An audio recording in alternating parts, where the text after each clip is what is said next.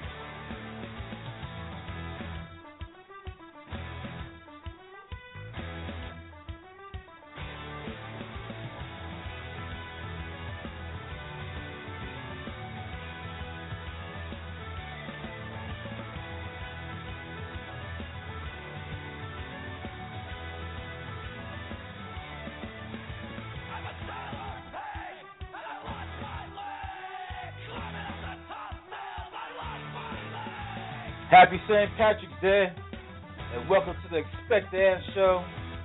I'm Expect the Ant, and as as always, I'm with Master Bowden. Master Bowden, happy St. Patrick's Day. Happy St. Patrick's Day, everybody. Drink up, drink up, drink up.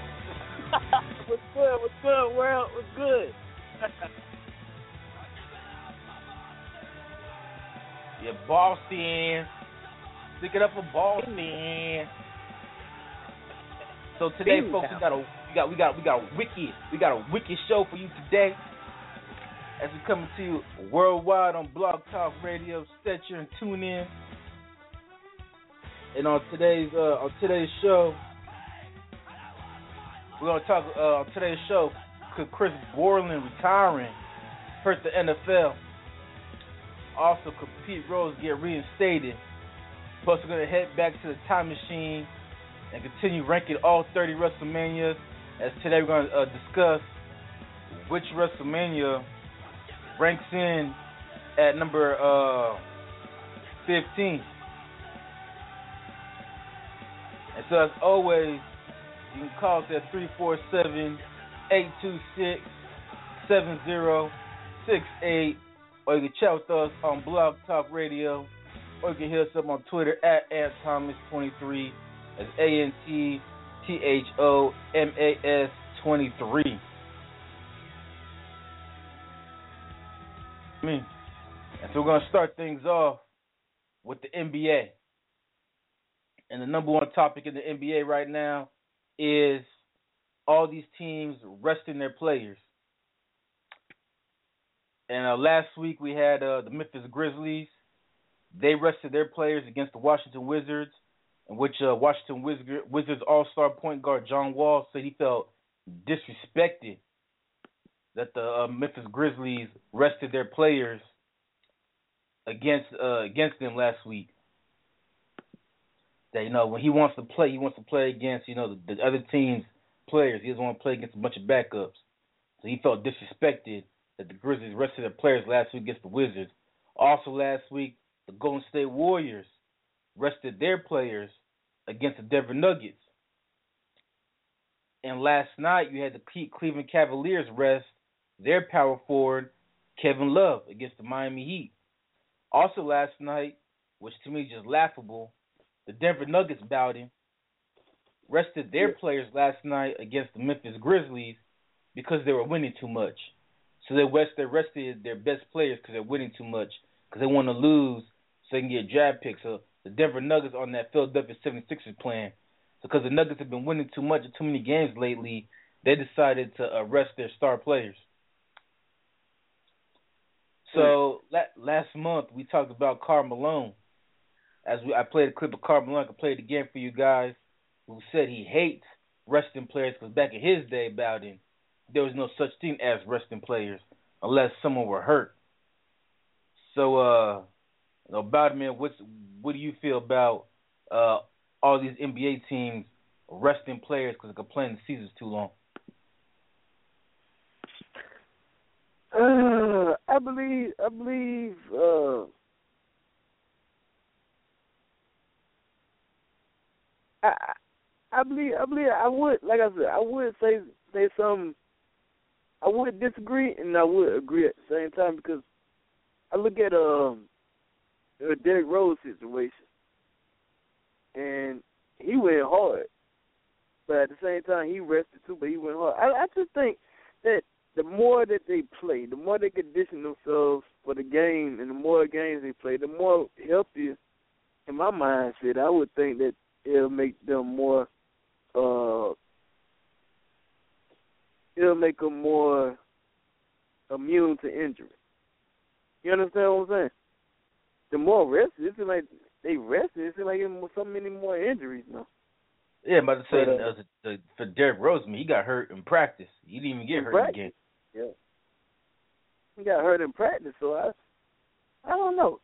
I don't know. I mean I I, I uh respect to them old players though because they they didn't make no they didn't complain, you know, they played their game and they did what they needed to do and they strapped up their boots and they was ready to get into you know, they you know you know, it just I don't know, man. I, I just I just really don't know. I mean, what my my question to you, Inspector, is do basketball players now in this age in this generation in this uh year do they play more games than the games that were played back in the nineties and the eighties or is it the same amount of games No, it's the same amount of games.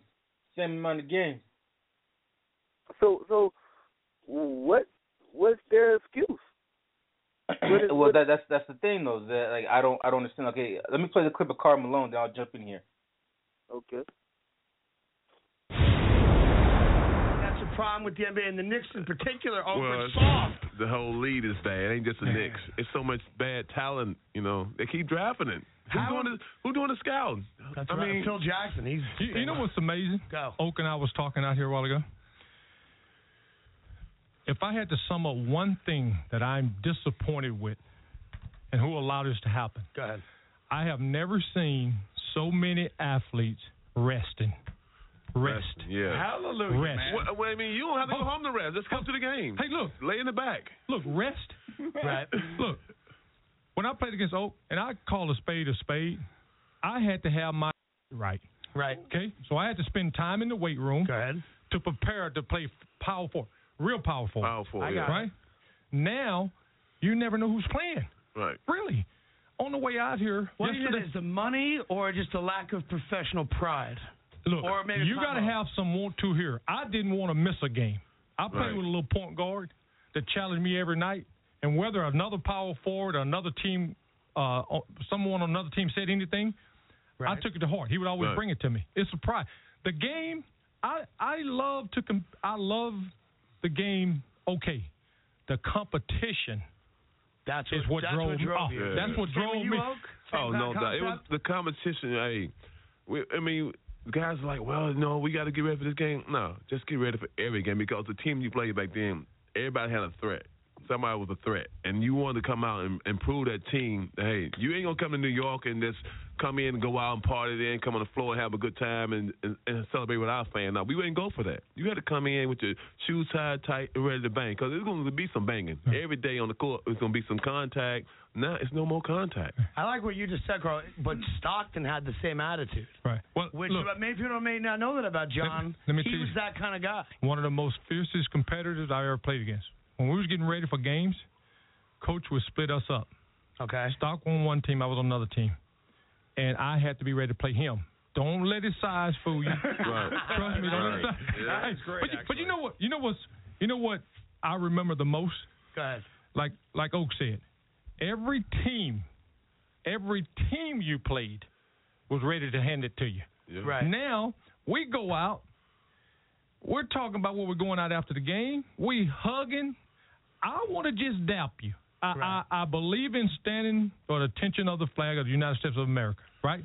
Yep. After that, I want to pound you because Yeah. no no no no no. I want to give you some dap. Right. But brother, let me tell you something. When it go up, Game on. The We game don't like on. each other. Your thoughts uh, on James Dolan, the recent email stuff, and just the overall uh, thoughts you have on the owner of the Knicks. Wow.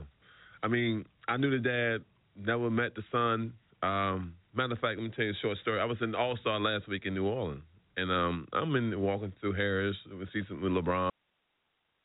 All right, so that was uh, Carmelo and Charles Oakley uh, talking about you know how they hate the fact that you know uh, players today in the NBA are resting. And uh, back to your question about uh, yeah, they play the same amount of games. They've been playing 82 games now since um, you know the 50s. So it's not nothing's changed in the NBA over the last 60 years. So why these players you know nowadays want to rest, I don't I don't get it. And uh, looking at some stats here, going back to 1998, right, the Chicago Bulls' last championship season. Michael Jordan Bowden at the age of 35, five years old in 1998. Michael Jordan played all 103 games that the Bulls played in 1998, both the regular season and playoffs. 103 games, did not miss a game in 1998. But yet, you have Stephen Curry of the Golden State Warriors, who had 27, needs rest. But Michael Jordan at 35 played all 103 games. I think what it is, these players like they got a nightlife. They like to party, like to hang with, you know, rappers and stuff. You know, Yeah, you but I know mean, what I'm you- trying to say? I mean, I know the craziness that Dennis Rodman was doing during the 90s. He still played all 103 games. Yeah, because Dennis Rodman, you know, he was in shape. He worked out. You know, I think Dennis Rodman took karate on the side. I think he was doing karate on the side. He was doing all kinds of stuff. You know what I'm saying? But at the same time, you know, a lot of these players, you know, they just, I don't know, man. I don't know. They, they, a lot of them in all kinds of scandals. You know what I'm saying? you know what I'm saying? But uh, I don't know, man. I don't know. I don't know. I don't know. Uh, I just uh, what what do you think should happen? I mean, what's your what's your take on it? I I think uh excuse me. I think uh Commissioner Adam Silver should start penalizing teams for doing this.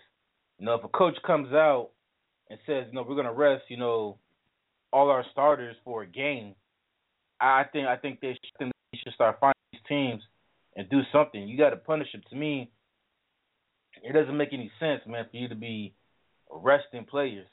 Like Carmelo said, you know, you we played. They they pride themselves. You know, they pride themselves back in the day on playing every game on the schedule. There was no such thing as resting players. You know, me and you talked about Allen Iverson last week and all the injuries he had, and yet he still played every game. You know, so and I like I just talked about right now, Michael Jordan in 1998 at 35 years old played all 103 games that the Chicago Bulls played that season. Yet you have guys like Stephen Curry of the Warriors, who's only 27, and he's hollering about he needs Ron James, who's 30, hollering about he needs rest. So, I mean, to me, it doesn't make any sense. It doesn't make any sense at all. And uh, for me, I, that's I think I think uh, Adam Silver needs to do something about it because not only that, not just the um, not not just the the, the integrity of the game. You want to say that, to use Roger Goodell's word, the integrity of the game. But also too, what about the fans? You know, I mean, what if you uh, if you're a fan and uh, all you can afford is just one ticket a year, and you want to see um, they'll use uh to use uh the Cleveland Cavaliers as an example since they rested their players yesterday. Now you want to see Kevin Love play, and all of a sudden, you know, they decide we're going to rest Kevin Love. That's not fair to you as a paying customer. You, you want to see the best players play every night. You don't want to see a bunch of backups in there. Yeah. So I think that's why I think you know Adam Silver needs to do something about it because to me it's just complete BS that these you know these teams are just resting players for no reason. If you ain't hurt, there's no reason for you to be resting. Like Karl Malone and Charles Barkley said, and not Karl Malone, but uh, yeah, not Karl Malone and Charles Oakley. So excuse me, Charles Oakley. Like they said, you know, back in their day during the uh, '90s, you know, what I'm saying you pride yourself on playing every game, and you and you, and uh and, and you said that you know you take personal pride. and you gotta have want to. That's the key thing you said. You gotta have want to. I don't think these I don't think uh, this generation of players today have the want to. You know, or Uh, Charles Oakley, that- or Charles Oakley part play, uh, you know, said it. You know, these these players today are soft. I don't know if you want to go that far, but that's pretty much what he thinks. And Michael Jordan pretty much said the same thing earlier this season, year. Well, LeBron James was complaining about how the season's too long and how they need to shorten the season. What what what what got me? I mean, at the end of the day, it's all about the coaching. At the end of the day, it's the coaches, right? I mean, yeah, the coach can suggest. The, co- yeah, I mean, the coach does make the final decision, but at the same time, you know, and it could be the coach's mentality too. But at the same time, for the players to just go along with it, you know, that says something too. And not only that, but uh, so far, I haven't heard the coaches you know complain about the season's too long. We've only heard the players complain that the season's too long. No, I, I mean, like I said, so I mean, but I mean, yeah, I mean, the coaches, the, some of the responsibility does you know, fall on the coaches because they are, um, they are resting these players like the Denver Nuggets yesterday. The Denver Nuggets are not making the playoffs. So there's really no reason for those those guys to even need rest. You know, but they basically rest their players because they feel like you know they they're winning too much and they're trying to lose some games so they get good draft picks. Which you know they- they're doing the Sixers. You know they they following the Sixers motto, and that's something else that um, Adam Silver needs to stop too. you can't have these teams losing on purpose just to get better draft picks. That's that's BS. I mean the Sixers are pretty much throwing away this whole entire season doing that crap. And now you got the Denver Nuggets because they won five games in a row. They feel like they're winning too many games. So now it's time to rest their players. The Sixers did it earlier this year. You know they got on a little winning streak. Oh, we're winning too many games. We're gonna trade all our best players so we can suck suck it again. That that shit need to stop too. right now, if, I, if I'm a if I'm a Sixers fan or if I'm a Nuggets fan, I'll be pissed off right now because you know I I want to see my team you know win. I want to see my team compete. You know I look at cause I, right now I look at the Boston Celtics and the Boston Celtics. You know they are they're rebuilding right now. They're, re, they're a rebuilding team. And uh, the question that everybody's starting to ask themselves right now is that Boston, even though they're rebuilding like the Sixers and Nuggets are, but they're right now the, the Celtics actually have a chance to make the playoffs this year. They're in a three-way tie with uh, Miami, Charlotte. Well, they're in a three-way tie with Miami and Charlotte for that last playoff spot. And uh, you know, people are starting. To, you know, people in the media are saying maybe Boston should start losing on purpose they get better draft picks. If I'm a Celtics fan, I want my team to do well. Yeah, we're not going to win the championship this year, but at least I get to see my team in the playoffs. At least I can be excited for you know next season, saying that you know what we can continue to build off the success we had this year and build something towards next year instead of just losing games on purpose and putting a team on there that you know can't even compete in the sake of winning. That makes no sense to me.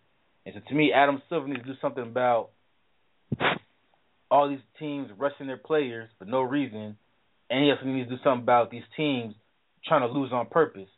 Because like I said, it's complete BS, and I don't want to hear you know, uh, the quote Sam Hinkie, the general manager of the Philadelphia 76ers. I don't want to hear, you know, respect the process. The process. You know, the process. The process sucks. I, I ain't trying to wait ten years for the Sixers to start winning.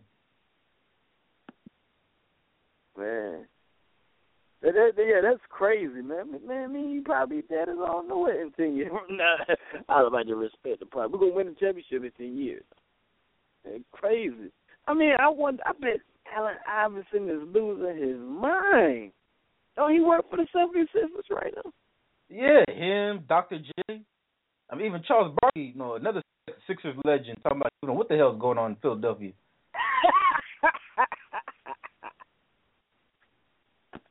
you don't know what's going on.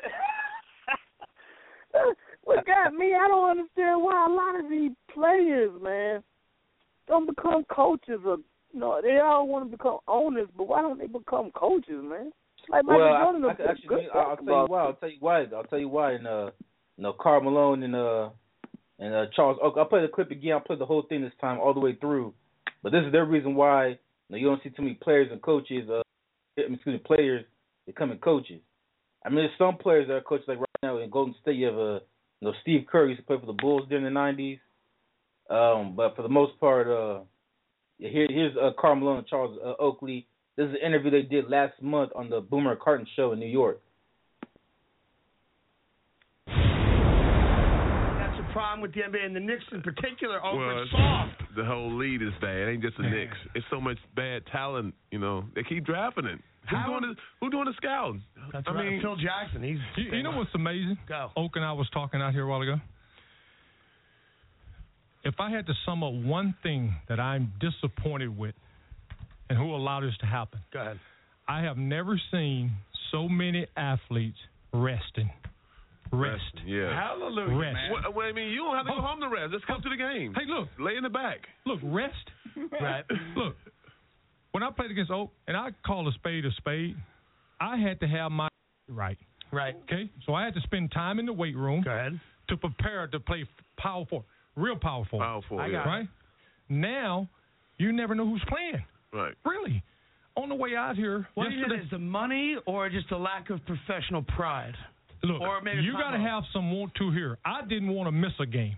I played Right. with a little point guard that challenged me every night, and whether another power forward or another team, uh, someone on another team said anything, I took it to heart. He would always Right. bring it to me. It's a pride. The game, I I love to com- I love the game. Okay, the competition That's is what that's drove, what drove me. Yeah. That's what Same drove me. Oak? Oh no, of it was the competition. Hey, we, I mean, guys are like, well, no, we got to get ready for this game. No, just get ready for every game because the team you played back then, everybody had a threat.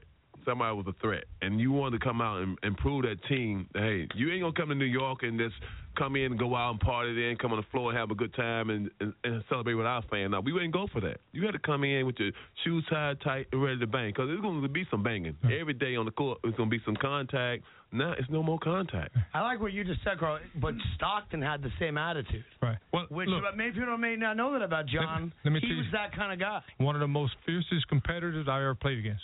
When we was getting ready for games, coach would split us up. Okay. Stock on one team, I was on another team, and I had to be ready to play him. Don't let his size fool you. Right. Trust me. Don't let his size. Yeah. Hey, That's great, But you, but you know what? You know what's you know what I remember the most? Go ahead. Like like Oak said, every team, every team you played was ready to hand it to you. Yeah. Right. Now we go out. We're talking about what we're going out after the game. We hugging. I want to just dap you. I, Right. I I believe in standing for the attention of the flag of the United States of America. Right. Yep. After that, I want to pound you because Yeah. no no no no no. I want to give you some dap. Yeah. Right. But brother, let me tell you something. When it go up, Game on. The we don't like on. each other. Your thoughts uh, on James Dolan, the recent email stuff, and just the overall uh, thoughts you have on the owner of the Knicks. Wow. I mean, I knew the dad, never met the son. Um, matter of fact, let me tell you a short story. I was in All Star last week in New Orleans. And um, I'm in walking through Harrah's. We see some with LeBron, some of his guys, my guy Jacob. So I see Wild West and Dolan. And I said, wow, I ain't never met this guy. And You never met Jim Never Dolan. met him. So I go over to Wes. I said, Wes, let me meet Dolan. He said, okay, come on over here. Woo. So I go into Wes, um, Mr. Dolan, James, um, this is Mr. Oakley. Woo. He said, I, know, I met Oakley. I said, you never met me before. He wouldn't even turn around and look me in the eye. When was this? Last year. Shut up. You had never met James Dolan? No, never met him. So matter of fact, the last two games I've been to the Knicks, I bought them on StubHub tickets. Come on. Mm. Yes, that's how bad. Really? So yeah. you first met James Dolan a year ago through World Wide Wes. No, he went. I went to meet him, but Got he wouldn't it. turn around and talk to me. He wouldn't talk to me. He you. wouldn't even look me in my Why- eyes. Why You know why? Do you know why? I don't know. He said I said something in the paper 15 years ago, and I asked even I asked the commissioner to set up a meeting. I said, "Well, get all the articles." I said, "What have I said? Right. What have I said? I'll back up. I would come on air and clear it up." He- What have you said about him of the Knicks I that have I never- don't know about? I haven't said nothing, but when you 11 or 10 and 45, what can you say good about? Nothing I mean, at what all. you want me to do? To People in. New York know sports. Why Right. should I jeopardize my friendship with the fans over the years? Love me, I respect them, or saying something that don't make sense like a lot of people do in this city? So let me ask you this. Uh, no That's true. disrespect to Larry Johnson. Larry Right. Johnson has a deal with the Knicks and the Garden. Right. You're more of a Knick by far than Larry Right. Johnson, with no disrespect right? to Larry. No disrespect. Why would they say uh, Curry favored to LJ and turn their back to you? I don't know. I played for 10 years. I, Right. I mean, I took charge, dived in the stands, jumping in front of trucks. I don't know. How about when you left? When what was it like when you left? Was there was there They some traded me. animosity? I know that, but was there any animosity? Did you say anything after you had left? After you got no, well, I mean, no, I never said, I ain't never had to apologize about nothing I said about basketball. I mean, I don't talk to be talking. I talk about what I know. I've been around basketball. I played an area that was you don't talk just be talking. Barkley was the only one talking when he get on the court. He got his head knocked in. Yeah, well, you know, it's kind of interesting, Charles, because I, I I've heard that there were there were some issues, whatever they were. I, I But what's issues? I was going to the matter of fact, Bowen. and when I really found this out, I was going to some games to three years ago. So I said, um, you know, I was at the Garden, I was doing interviews. I said they followed me around. They got mad and this and that. And um, I called. It was a preseason game. It was like, can I get a couple of tickets? So I remember that. I called to get a couple of tickets. Like, no. And then I called Allan. I said, Allan, because Allan's Allan the, Houston. the GM. Yeah, yeah. He said, well, I, some people upstairs said, you know, you've been talking. This. I said, you knew this. You didn't call and tell me about this play. This is It's tough, preseason. uh, it's tough between you and ex You would have teammates. It's a rectified tough it. deal. How'd you know? I'm like, what did I, okay? So I'm I'm asking him, what did I say? They said, well, you, he said you said because then when Mari came here, I said in the paper like Mari not an East Coast player, he's a West Coast player. It's a different play ball game. They got Right. mad about that.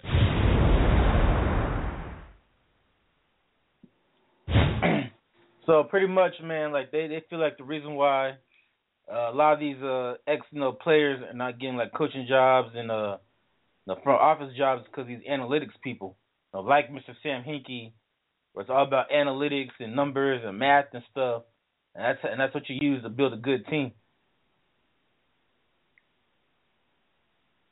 I guess I gotta respect the process, right? Oh yeah, if you want to lose for the next ten years, then yeah, respect the process. yeah. Yeah, that, I I mean, but, but it, it would make it would make a whole lot of sense if if uh they would, you know, what I'm saying? it would make a whole lot. Like for instance, greatest player, all one of the greatest players of all time, Michael Jordan, coaches of basketball. You know, coach the Bulls. I mean, my God, that's I mean, you got you got a lot of these legends. and, if not coaching, Well, I mean, in fairness, though, Michael Jordan do something better than coaching. That's that's being the owner.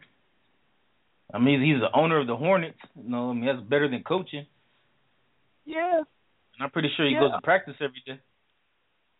Yeah, but I mean, ain't nothing like you know getting into just talking to them, mentoring players. You know, like uh, like we had, we you know, you know, just just let like like like a old a old school player like KG.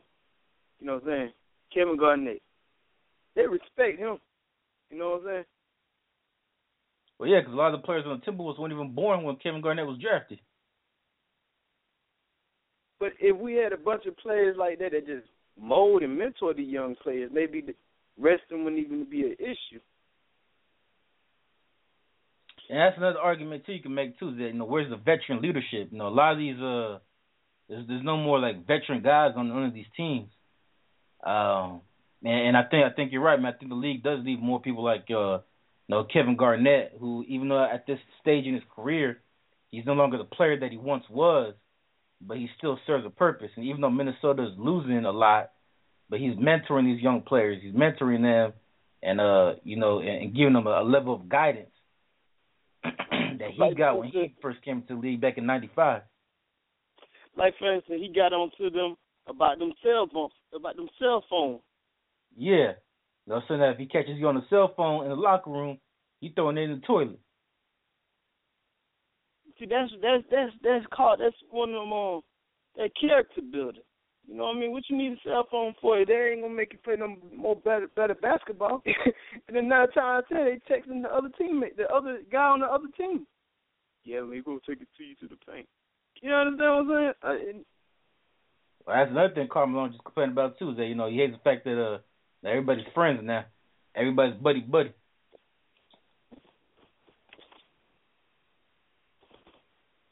You know, he was saying that back in their day, you know, they try to, you know, they, they want to destroy you. They don't want to be your friend. knock your head off, man. Clothesline you when you go up for a layup. Man. It was crucial, man. yeah, like Charles Oakley said, man. Every time Barkley talked back on the court, man, he, know, Barkley got his head knocked in.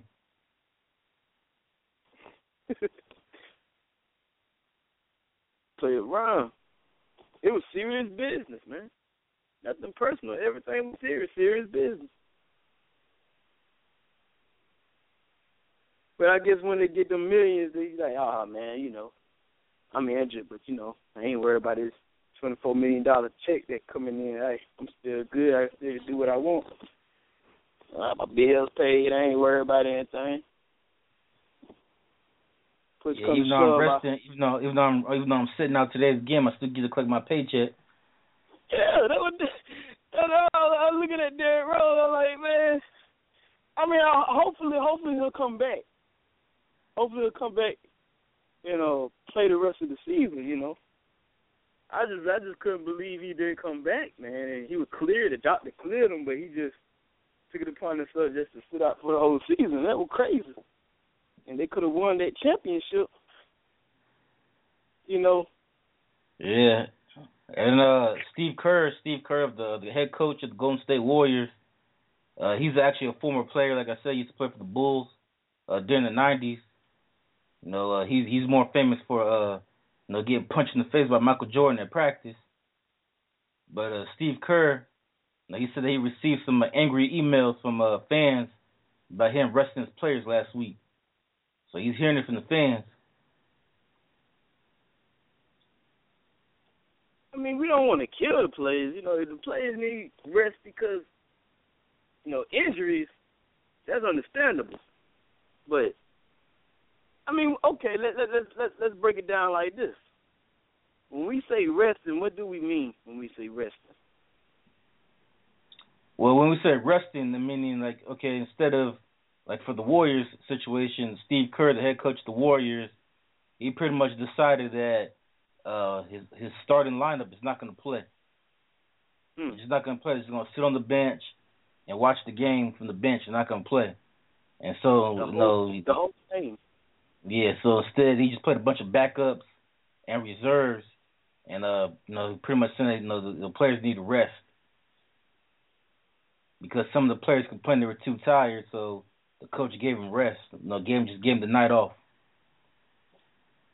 How do they be too tired if they ain't playing through the whole game? Like, I don't understand it. They must play like a game before, like yesterday. They they played Monday, Wednesday, and Friday, right? They probably what, they played three three games a week. Some, some yeah, sometimes yeah, something like three or four games a week.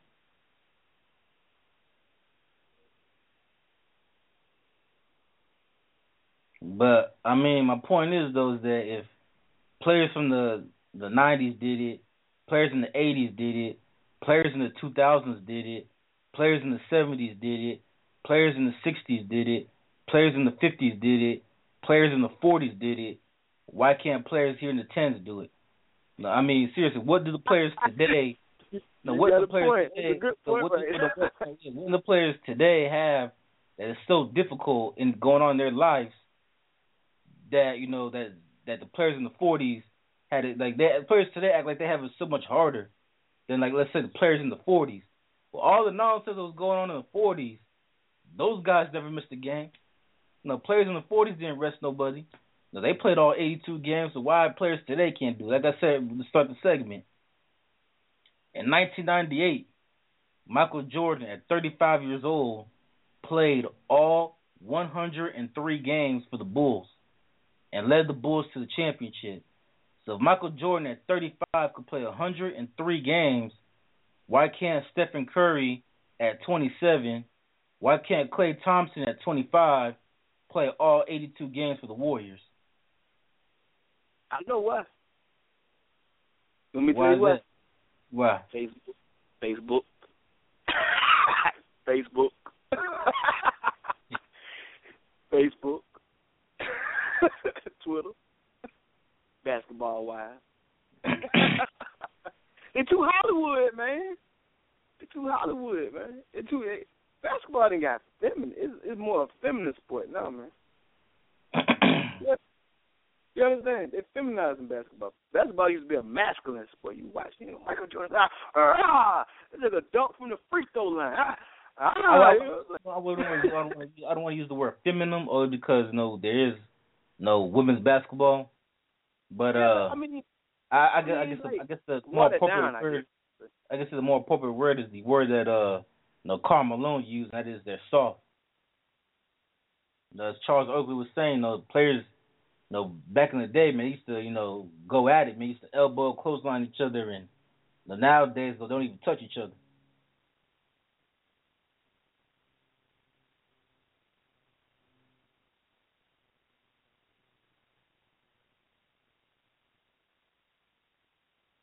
What's what's Shaq take on it?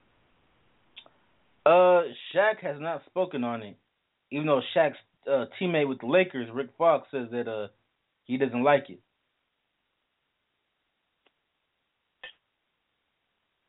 And uh, some breaking news here. Um,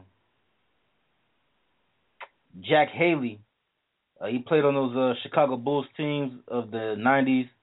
Uh, when he played for the Chicago Bulls in '96, won a championship. Uh, back in '96, when the Bulls won um, an NBA record 72 games that season, and uh, won the championship to beat the Seattle SuperSonics that year. But uh, he just passed away at the age of 51. He had he died of heart disease. Man, R.I.P. to. Yeah, only 51 years old, and uh, he played for the Chicago Bulls, the Jersey Nets, Los Angeles Lakers, and San Antonio Spurs uh, during his uh, career. And he's also known for being uh, Dennis Rodman's best friend. So I know Dennis Rodman was taking it pretty hard. And uh, uh, Scottie Pippen, he said on Twitter, uh, "Very sorry to hear my old teammate Jack Haley has passed away. He was a great guy who I stayed in touch with over the years, and uh, R.I.P." So uh, yeah, rest in peace, rest in peace to uh, Jack Haley, who uh, dies at the age of 51, former Chicago Bulls player. You want to do a moment of silence for him? Yeah, we could. Yeah.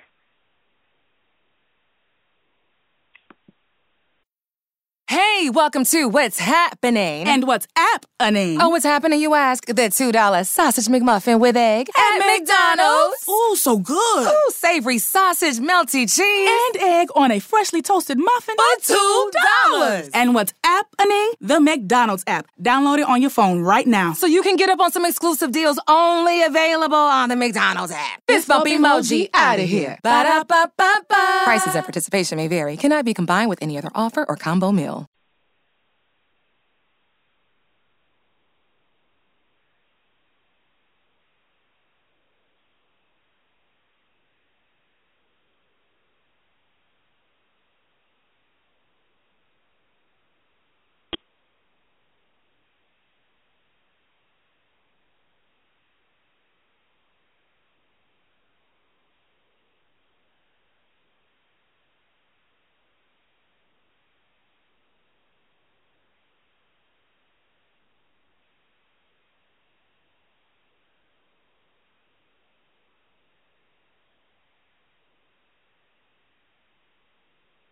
All right, so uh, we're gonna move on to the NFL.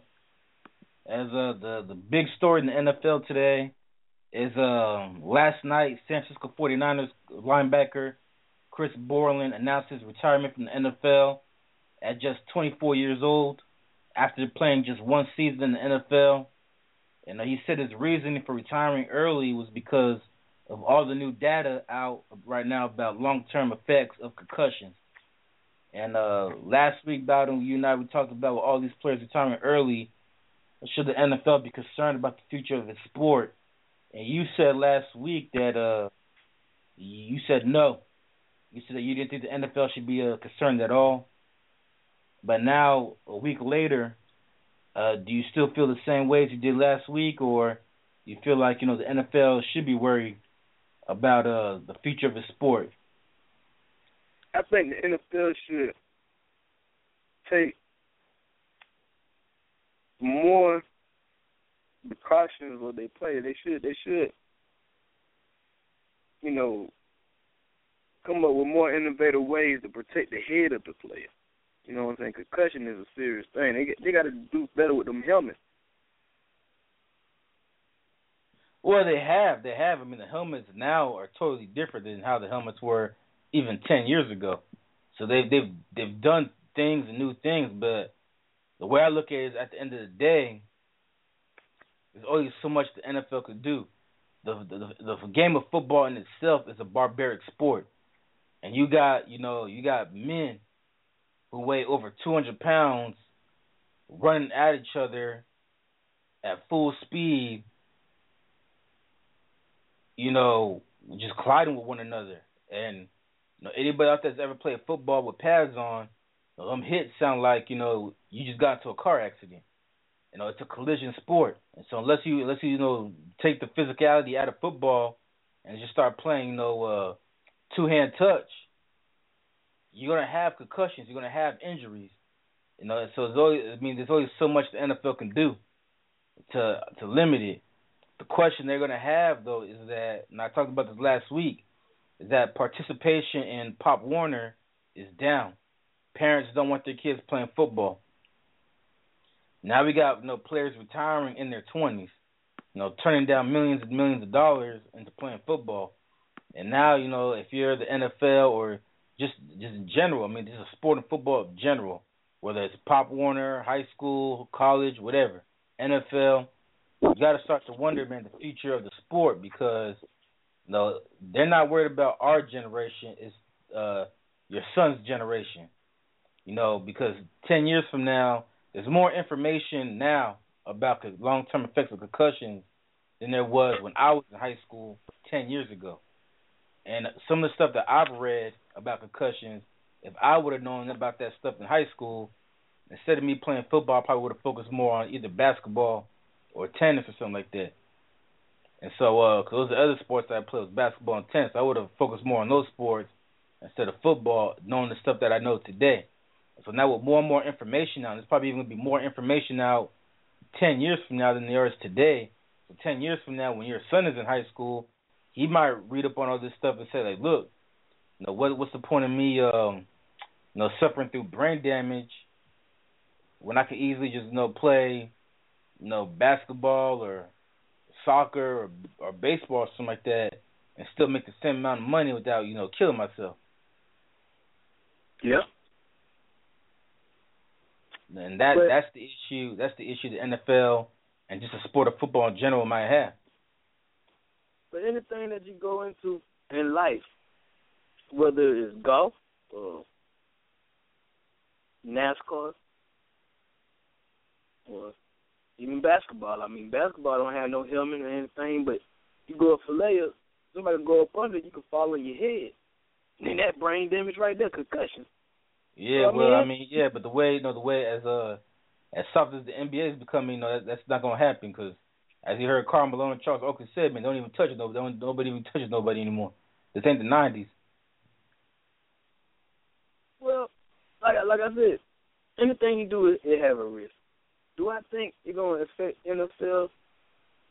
No, because as long as you have, you know, as long as you have football in high school, and in high school football, and have college football. I mean, college college football is king. Yeah, I mean, but that's that's the problem. But that that's the problem though, is that parents don't want their kids playing football. So parents don't want their kids playing football. That affects high school football. And so if nobody's playing high school football, that's going to affect college football. If that affects college football, it's going to turn and affect the NFL. Yeah. Yeah, but have you? Are there like data that it, football, the sport of football, going downhill to the point where people are not actually? Is that data like accurate? Is they really actually? Is it? Or, or are we yeah, just talking over about over going last, forward? over the last, you know, three or four years of participation in Little League, Pop Warner has gone Right. down because Hmm. parents are saying they don't want their kids playing football. Now, high school football, you know, the no- I mean, kids are still playing high school football, and kids are still playing college football. But Pop Warner is going down, and so the age level for Pop Warner, like I said, you know, your son's age group, you know, that generation, that's the age right now that's playing Pop Warner. So if if, your son's age group, his generation, if they're not playing football now, what makes you think that you know ten years from now when they get to high school, they're gonna want to play football? You know, when they've already grown up, you know, playing other sports like baseball and basketball and stuff like that, or soccer. And so as they get older, they're gonna continue playing the sports they're already playing. And then when they get to college, they're gonna, you know, play, continue playing the other sports because they feel like, okay, now I have opportunity to get a scholarship. And then once they're in college, say I can go, I can go pro in this sport and still make millions of dollars. Without actually, you know, dealing with the side effects of playing football. So that that's what I mean. The future is, is not is not so much um, us, our me and you generation, or you know, the generations in college right now, or the generations in high school right now. It's the generation at the elementary school right now. That generation, their parents don't want them playing football, and because of that, that generation they're not playing Pop Warner. And that's why I said, you know, 15, 20 years from now, should the NFL be worried about the future of its sport? Because 15, 20 years from now, it's going to be people like your son who's going to be playing in the NFL. Yeah. And if they, his generation is not playing little league football, then it's going to be hard for his generation to get into wanting to play in the pros. Yeah.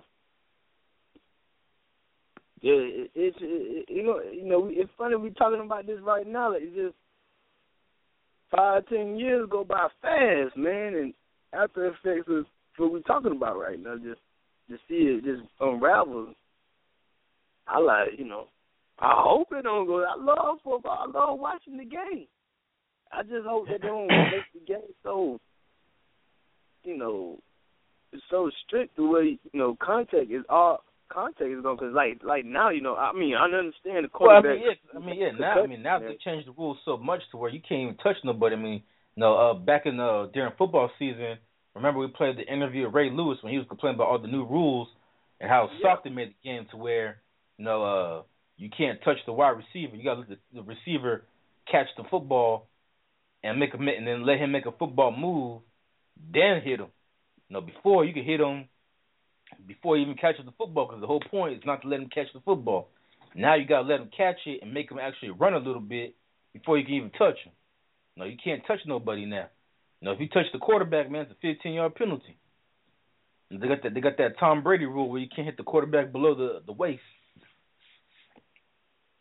But see that that's that's what I'm saying. I mean, I understand, you know, I understand, but it's just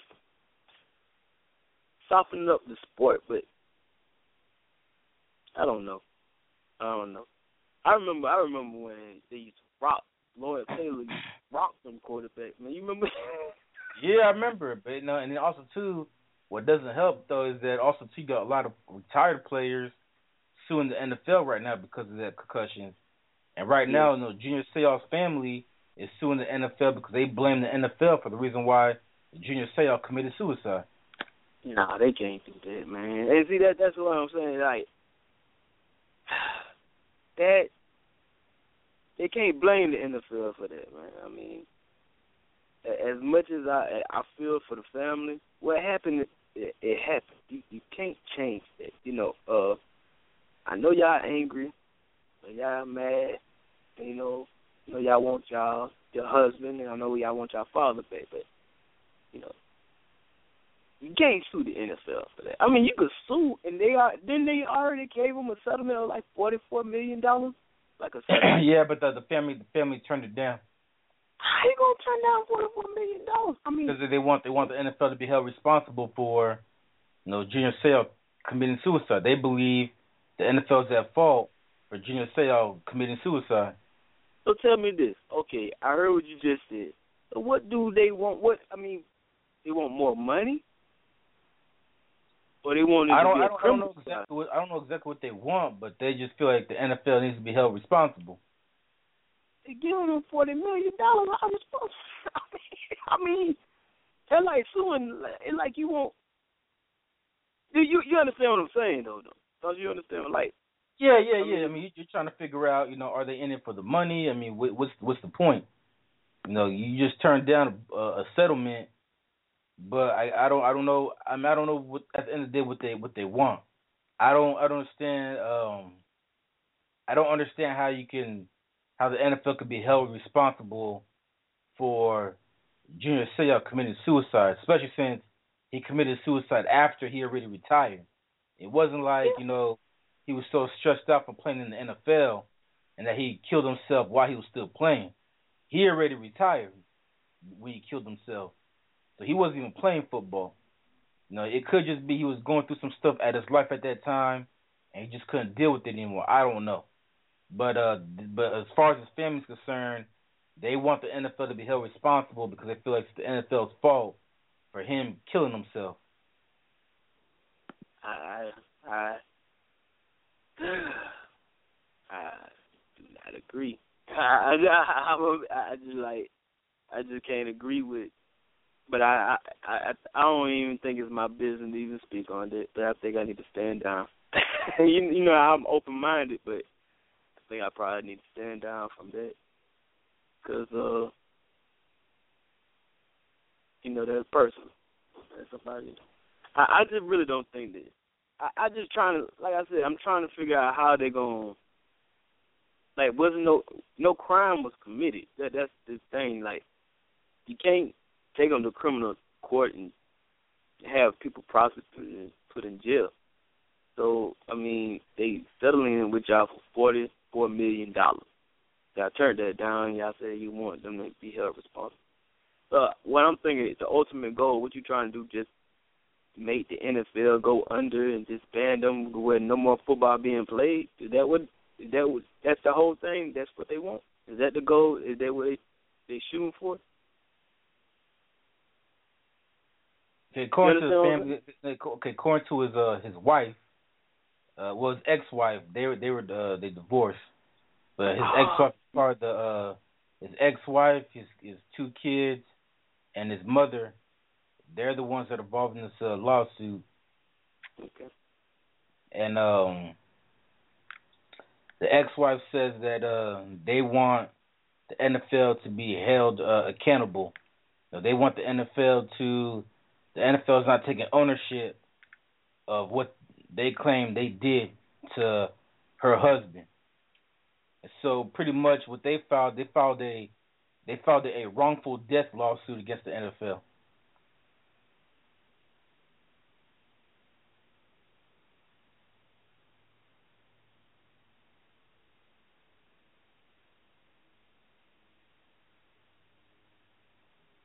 Now, how how far do you think they're gonna go? I don't I don't know. I don't know. Because like we talked about this last month when uh it came out that both the NFL both retired NFL players and retired NHL players were retired were suing both leagues over concussions because uh, hockey players are complaining about the same thing that football players are, and that is uh, both leagues, both the NHL and the NFL, hid information about concussions. All this information that's coming out right now about the long term effects of concussions, these players believe that the NFL had this information during uh, the 60s, 70s, 80s, 90s, and 2000s, but never said anything until now. Because obviously, it's internet, you can just Google everything. And so now uh-huh. all this information is coming out like it's brand new information, but these hockey players and these football players are saying that the NFL's these the NFL and the NHL have always had this information, and they just never said anything to us. They hid it from us. It's the same reason why Vince McMahon is getting sued right now because a lot of former wrestlers are suing Vince, suing Vince McMahon because they're saying Vince McMahon had this information as well, but Vince McMahon never did anything to protect them. But so, I, I as want far- I'm- yeah, go ahead, Bowden. I want to ask you what what what are the okay concussion? Okay, what are the long, the short term effect, and what is the long term effect of having a concussion? Just one. Well, I, I could tell you the short term effect. I, I could tell you the short term effects because I, I, I've me personally, I've had concussions before, and so like Okay. short term effects is like you know, you lose your memory, Okay. and you you know like for me, like for me when I got my concussion, to this day I can't even tell you what happened that day. I don't even remember how I even got the concussion. I just know what people tell me what happened, but for me personally, I can't remember. It's like uh, it's like it's like that whole entire day or two, it just completely erased from my memory. I don't remember what happened, where I was at. I don't remember. So you lose your memory. As far as long term, you know, they have this thing called the CTE, and it's like a it's like a brain yeah brain disease, and that um you know from repeated uh multiple concussions it can cause like a dementia, uh aggression, which means you start, you know, becoming uh, violent all of a sudden, uh, confusion. You know, you start, you know, forgetting where you're at, and uh, depression. And so, uh, Junior Seau, when they did the autopsy, they found out he had CTE. And according to uh, you know, uh, you know, doctors, most people who get CTE are football players, hockey players, wrestlers, and boxers. Those four uh, professions get more CTE than the average human being. And uh, you know, just like anybody who's ever had a concussion before, the doctor always tell you when you have a concussion, it's a lot easier to get a second one after you already had the first one because your brain all of a sudden becomes sensitive. So, like for Hmm. me, since I've had concussions before, I could just easily bump my head right now, and I can easily get another concussion. So my brain is a lot more sensitive now than the average person because I've had concussions before. Now, all this information about CTE, again, is just now coming out. But what these football players, these hockey players, and these wrestlers are complaining is that, you know, Vince McMahon, the NFL, the NHL, they've always had this information, but they never said anything to us. We're just now finding out about it. And even though you know the, the, the media and everybody else wants to act like all this information is new that just came out, these uh, football players, hockey players, and wrestlers are saying they've had this information since the 70s and 80s, and the 90s and 2000s, but never said anything to us. So we're out here putting our lives on the line, not knowing the dangers of you know playing this sport, and that's why now you're seeing a lot of football players retiring at the age of 24, 25, 26, 27, because they're afraid of getting. CTE. Hmm. Yeah, yeah. And so, to answer your previous question about how far would all these lawsuits go, I don't know. It all depends on how much did the NFL know, how much did the NHL know, how much did the Vince had the, how much did the Vince McMahon and WWE knew.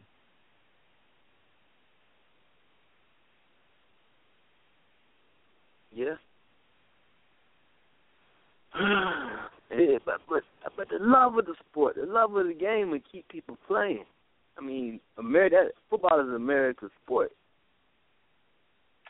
Yeah, but about it, once upon a time, baseball was American sport, and look how that was a sport just fell off the mat. So I mean, things Yeah. do change. Yeah, things do change, but you know, uh, like I- like I said in the beginning of the show, I said not the beginning, but in the middle of the topic, everything has a risk. You know what I'm saying? When we, I mean, anything that you do, it have a risk. When you become a police officer, you got a certain risk. Football player, certain risk. Baseball player, certain risk. A pitcher, certain risk. You know what I'm saying? Becoming a pitcher, certain risk. Running back, certain risk. You know, you a quarterback, that's high risk, but you're a leader of the team. But you high risk of getting concussion. You know what I'm saying? Um, even NASCAR, NASCAR have a certain risk, but it's a sport. You know, I mean, you can't be scared to live now. you know what I'm saying? You can't. But at the same time, you know, the information being withheld, I don't agree with it. I don't agree NFL withholding the information, or the NHL withholding information, um, letting the people know the the risk. I mean, if they had this information all them years and not educate the players on it, then yeah, yeah, that that's a lawsuit. I know. But if the players knew what they were getting themselves into before they got into it, hey, you know, they signed the contract. They even when you play, I remember when I was playing football. I was playing uh, I was playing Pop Warner. I was playing Kentucky called Bud Hudson football, and we had to sign a little waiver in case of injury, death, and whatnot. You know, but that, Uh, that's sorry, sorry to cut you off about it. Sorry to cut you off. I just also wanted to say too, uh, because I'm reading on CTE right now. Uh, Chris Benoit, you know, his autopsy showed that he also suffered from CTE as well. So since Hmm. CTE uh, causes aggression, that can explain why he he did what he did. he just went off and killed this whole family and himself. Yeah. Yeah. CTE. And what what what, what is CT? What what is what is CTE? What the acronyms? What what, what does that mean? Like each letter. Uh, chronic chronic traumatic encephalopathy. I, I think I said that right. La the E the E part is a is a long word, but it's a chronic chronic traumatic encephalopathy. Hmm. Hmm. Hey, spell it out. Spell it out. The E word. Uh, it's a E N C E P H A L O P A T H Y.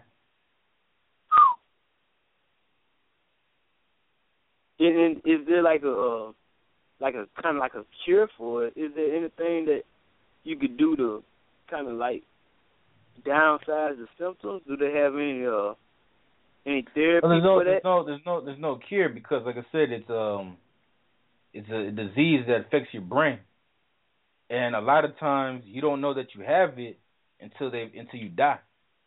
So for right now, there is no cure, and there's really no way of detecting it.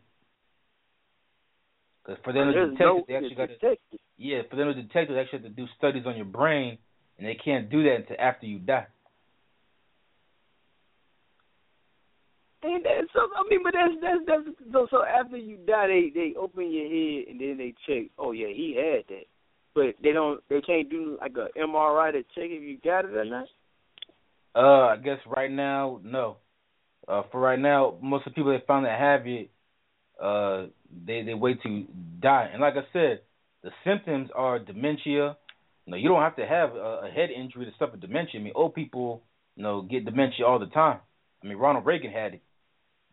You know, uh, no loss of memory, uh, aggression, which means you become violent.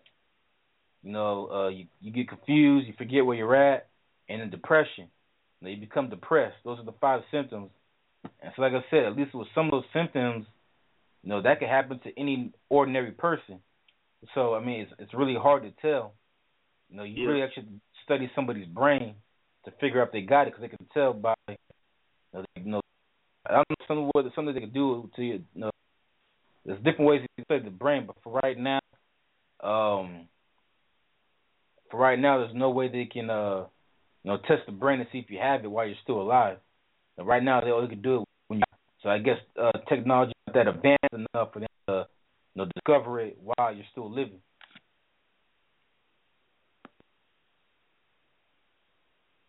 Mm.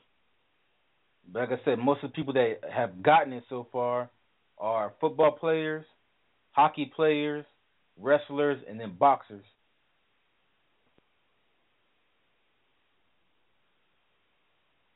Too, man, because everybody's body's different. 'Cause, I mean, you look at somebody like Troy Aikman. Know, he had to retire because of concussions. Because uh, he had 12 concussions during his career. So, and yet, he has, uh, as from what we know, he has yet to show any symptoms of CTE. Uh, same thing with Steve Young. So maybe everybody's body's different. But Junior Seau, he had it. He ended up, you know, killing himself. So because of that, you know, the fan wants, you know, Junior Seau, uh, wants the NFL, excuse me, be responsible for what happened to Junior Seau. I wonder. I wonder if uh that's why uh uh Jermaine Taylor acting a fool. Maybe he got this.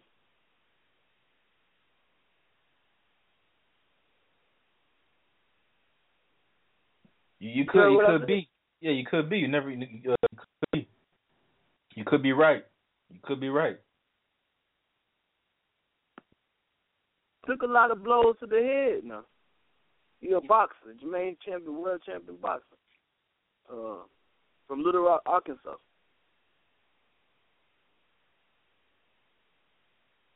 Because now he they got him like he got crazy. And then they put him in the insane asylum or something. No, no, he got arrested. He got arrested for, uh, you know, threatening to kill his family. Uh, during uh, I want to say Martin Luther King Day weekend, Yeah. and so uh, you know, his family. So he got arrested, but his family saying that instead of putting him in jail, you know, let him go see a psychiatrist, you know, to see what's wrong with him, because they was gonna, you know, lock him up. because he had a I think an unregistered gun or something like that. And so that's Yeah. instead of family, the family doesn't want him to go to jail. The family actually wants him to go, you know, seek some help. Just wants to lock him up.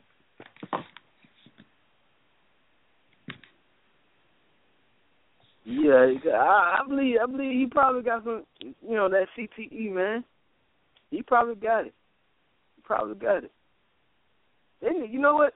Maybe maybe we ought to promote, not promote it, but you know maybe we ought to just you know, you know, get some studies done on it and try to you know be the first one. I ain't gonna say to be the first one, but you know just But try to find a but- way to detect it while you know you're still alive instead of waiting till Yeah. somebody dies. You know. yeah.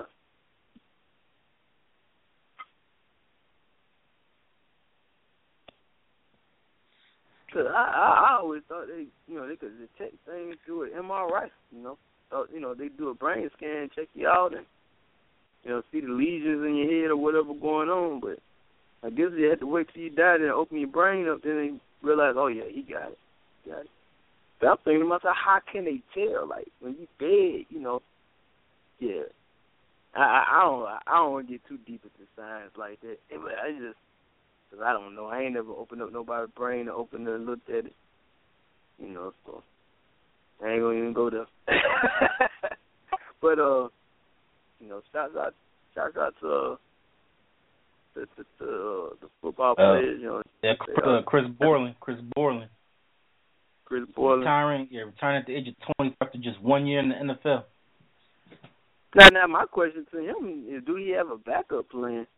Like, where his I'm pretty sure. I'm pretty sure he does. I mean, I'm pretty sure he does for him to make a rash decision. You know, I'm pretty sure he had to, you know, put some thought into it. I don't think he just you know, read, you know did some research on the internet and just decided he's gonna retire. I think he had to, you know, put some thought into it. Uh, and I mean, not that, I mean, he does have a degree. I don't know where he graduated from college from. He graduated from the University of Wisconsin, but uh, I'm pretty sure he could do something. But I guess he just figured that I can, you know, I I think in his mind he just figured, look, I could just get a, not, a regular nine to five and not risk getting CTE, then you know play football, make millions of dollars, but you know end up you know getting this brain disease. and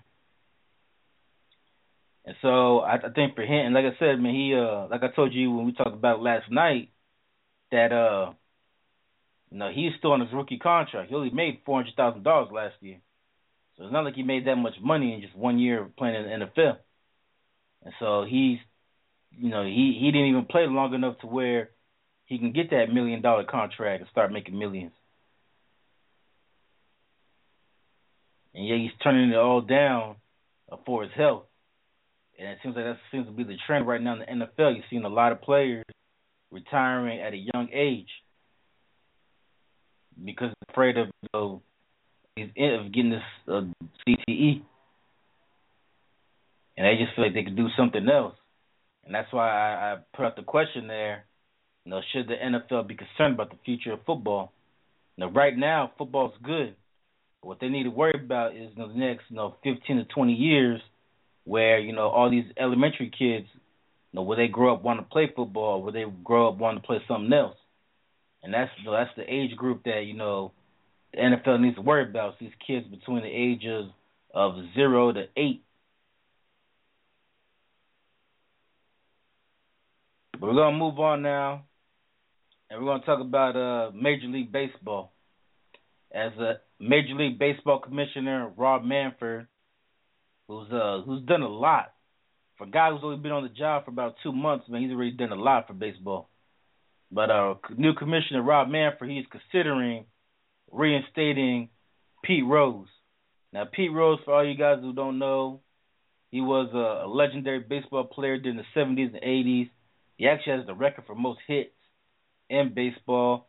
He's a Cincinnati Reds legend. He's part of that big red machine that won all them World Series during the uh, the 70s with the Cincinnati Reds. And in 1989, he was uh he got caught gambling and betting on baseball, and he was banned for life. Banned for life for gambling. And so now, 26 years later, we have a new commissioner, and the new commissioner Bowden, he is considering reinstating Pete Rose and allowing him to finally get his due diligence and go into the Hall of Fame. And the Baseball Players Union support Pete Rose being reinstated. So Bowden, what do you think Commissioner Manfred should do? You think he should reinstate him, or just you know continue uh, making him be banned? reinstate him. Reinstate him, man. I mean, gambling ain't you know that harmless, man. You know, I feel like you know that that's you know that's harmless. It, it ain't nothing compared to how how my man he got in trouble for the cocaine. You remember that? Oh yeah, yeah. Man, I gotta forget. It just happened though two weeks ago with Josh Hamilton. Yeah, yeah. I mean, you know, and, and yeah, that, that that is. I mean, compared to Josh Hamilton doing cocaine, it's harmless. And not only that, but then compared to all these other players like Barry Bonds, who did steroids, Alex Rodriguez did steroids, you know, Mark McGwire did steroids, Sammy Sosa.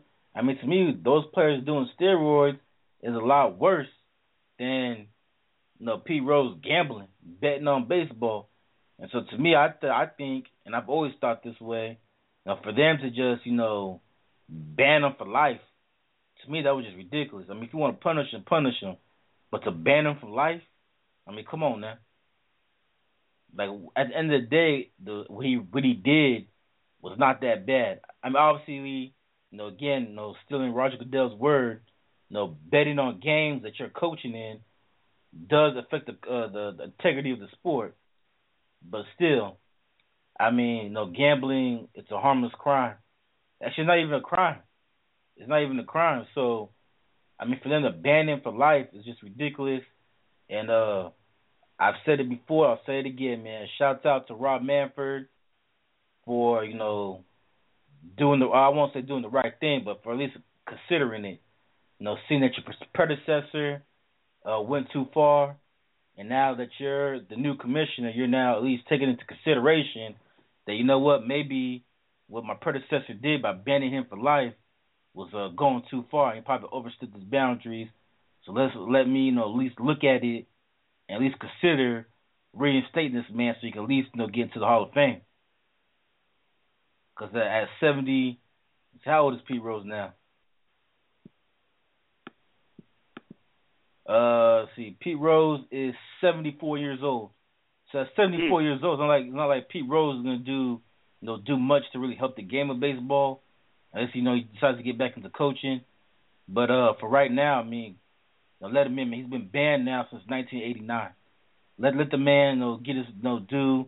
Let him get into the Hall of Fame and just reinstate him. And so uh, big ups to you know Commissioner Man for for at least thinking about it. yeah. Okay. I'm just surprised that that he didn't appeal it. Oh, he did back in '89, and he also appealed it again in, in '94, and both times he was denied. I think they just some- somebody didn't like him. And so now that we got a uh, now that we got a new, yeah, he actually tried several times. He tried in uh in in '89, they uh denied him. He tried again in '92, he got denied. He tried again in '99, he got denied. He tried again in 2009. Excuse me, no, before that 2003, he got denied. In 2009, he got denied, and then uh, last year, he got denied. So now with the new commissioner, he's going to try again, and uh, the new commissioner is saying he's going to take it into consideration. And right now, Pete Rose is getting support from the baseball uh, union, the players union. So, you know, for Pete Rose, he's saying, like, okay, we got a new commissioner in there. Let me try my luck with the new guy. Since the old guy wants to be an asshole and just ban me for life. I can understand banning them for a year or two.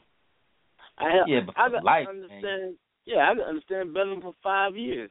Okay, but they banned him for life, man. I mean, the man, you know, he in the golden years now. You know, and now they considering. Man, it shouldn't Well, be no I mean, like I but I mean, like They should just said, go man, let him on in though. Well, yeah, I agree with you. I agree with you. You should let them on there, but I'm saying that you know, for you to say now they're just doing it, I'm, I'm, but you got to understand we got to, they have a new commissioner in baseball, so obviously the new Yeah. commissioner, know his thought process is different than the old commissioner. But Right. my my whole thing is that look, if you if you want to ban them, that's like I said, I agree with you. You want to ban them for you know one year, five years, that's cool. But come on, man, this is they banned him. He's been banned now since 1989. 89. I was two. You know what I'm saying? So I mean, I think I think he's I think he's well. I think his punishment been you know served well served. He served his time. Say that he served his time. No, you can't just ban somebody for you know 26 years of being banned from baseball. That's more than enough punishment for somebody that all he did was gamble. No, no. how did he gamble? What what was so big? Was he staging games? What what? I mean, what what exactly went on with it? Put on the banner for life. Uh, let's see, Pete Rose, Pete Rose. Was he in cahoots with the mob or something? What he was doing? You know, they made him made him look like he just killed somebody. What what, what went on? Staging games? Was he losing games on purpose or something? Was he making? You know what? It had to be something big. It's like he was, he wasn't even he wasn't he wasn't even doing that. Uh, what he was doing was he was a manager of let's see.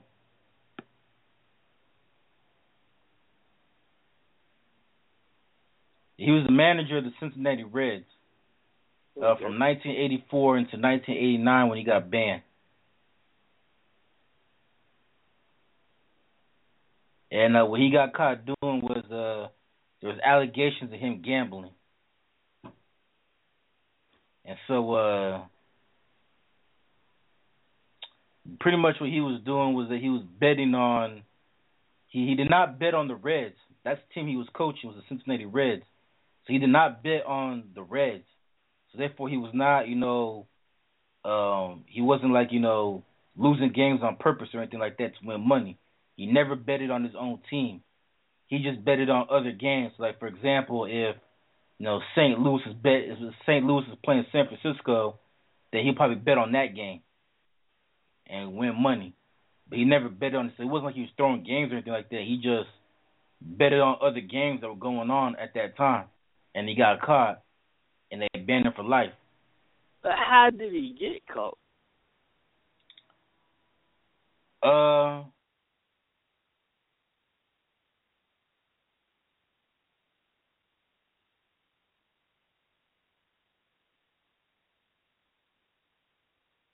he got caught because they did an investigation on him as uh, somebody tipped him off that uh Pete Rose was betting on games back in 1987. That was the first time somebody you know uh, tipped off baseball about it, and that's when they started doing an investigation. And then in 1989, they went ahead and bound him after they found out he was really betting on games.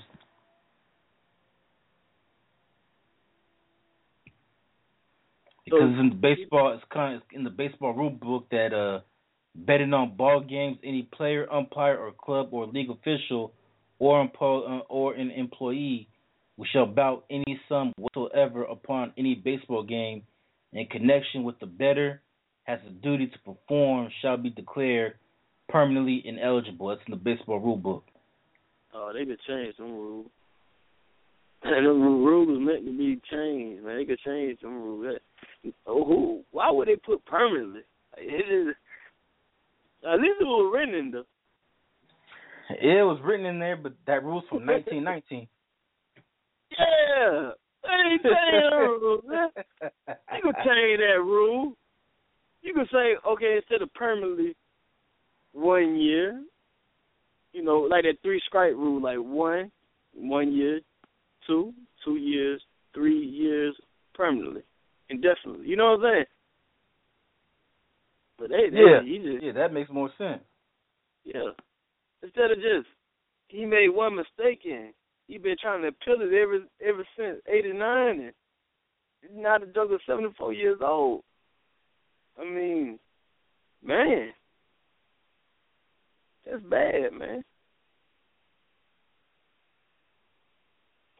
Did they lock him up? They just No, he never been arrested. He just got caught gambling on baseball games, and baseball banned him for life. Man. It ain't about trying to change them rules right now. Uh, the new commission. Well, uh, one thing I'm finding out about baseball, man, is baseball seems to be one of these uh these sports that are resistant to change. You know, the new commissioners pretty much came in and changed the rules of the game, and you have all these you know baseball players, you know, bitching and moaning about the rule changes because you know the rules have been the same way for a hundred years, so why change it?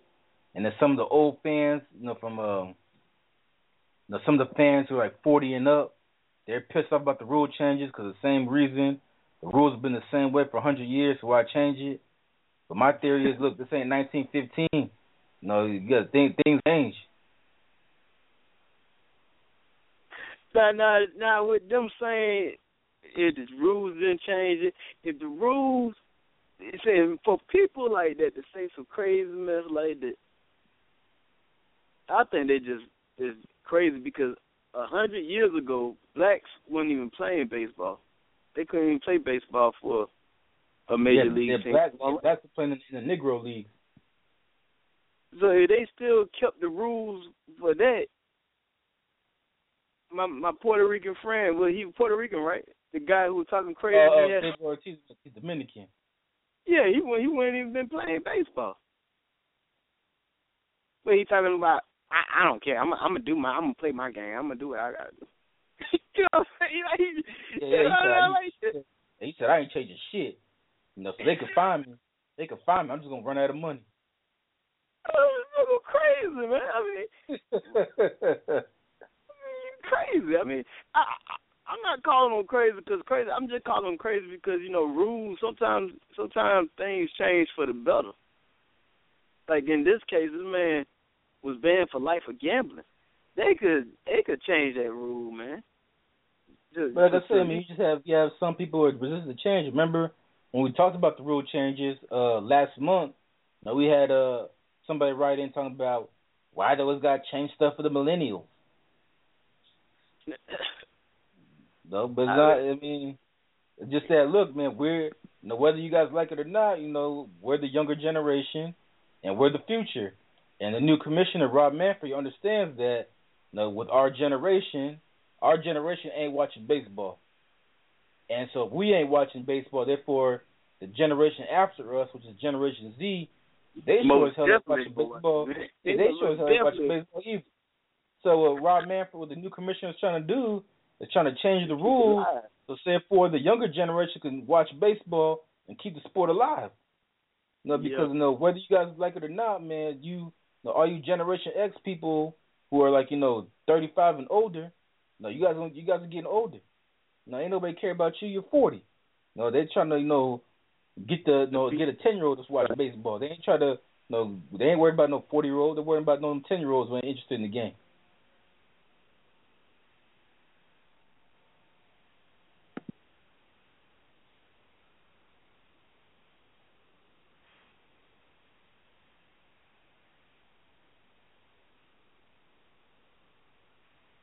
As a matter of Yeah. fact, we have yeah, matter of fact, we have Nate uh, talking about the rule changes, talking about uh, know, what's next. They're gonna make everybody line up in alphabetical order.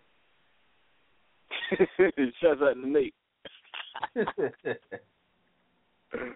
Hey, you lying, man. Crazy, man. But uh, I don't know, man. It just, I, I think, I, my my whole thing is, you know, cha- change for the better. You know, I mean, I'm not trying to change the rules so people could be, you know, to to break them. No, I just change the rules because to ban a, a person for life from the sport that they love and adore. I mean, that was that man's career. And you know, for 25 years, what was it? 25 years, 24, 25 years, No, it's been uh, 26 years. 26 years. His life been surrounded behind. You know, you you want to clean up his legacy, you know, but they won't let him. You know, yeah, I, they, they, you know, they, they, where the forgiveness? They ain't forgive him, man. Man, they held this over their head for 26 years for gambling. Come on, man. Y'all could, that, that wasn't even that serious. That's why I said they need to change the rules. They gotta change the rules. Gotta change these rules, man. Change the rules. Hopefully, you know, a good thing. At least, at least the commissioner he Yeah, uh, considering putting him in the Hall of Fame, bring uh, reinstating him, put him in the Hall of Fame. That's a good thing. That's awesome. You know what I'm saying, man? You got a new commissioner in there, and uh, like I said, man, he thinks he thinks different. He's a different mindset than than his predecessor. Yeah. But personally, I believe I believe it's deeper than that. Excuse me, y'all. I believe it's deeper than that. I believe Pete Rose. yeah, Bree, Bree, don't get mad for him yawning.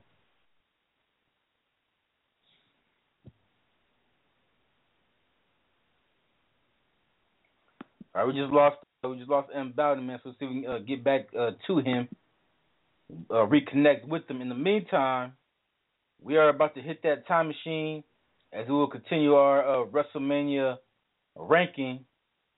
And uh, real quickly, we are going to uh, do a little rundown of the previous WrestleManias that we've done so far. Bow, you back with us?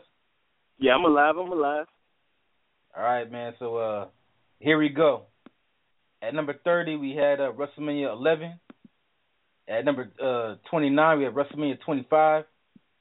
At number 28, we had WrestleMania 13. At number 27, we had WrestleMania 2. At 26, we had WrestleMania 1. At 25, we had WrestleMania 9. At 24, we had WrestleMania 16. At 23, we had WrestleMania 29. At 22, we had WrestleMania 21. At 21, we had WrestleMania 15. At 20, we had WrestleMania 7. At 19, we had WrestleMania 24. At 18, we had WrestleMania 27. At 17, WrestleMania 28. And then yesterday, we talked at 16, talked about WrestleMania 23. So, balance, hit that time machine as we're to go to a, a not too distant past. We're to go to uh, just last year, as a matter of fact. We're to go to uh, year 2014. 2014. Let's go, Marty. Let's go, Marty. I'm on my way. Big spot.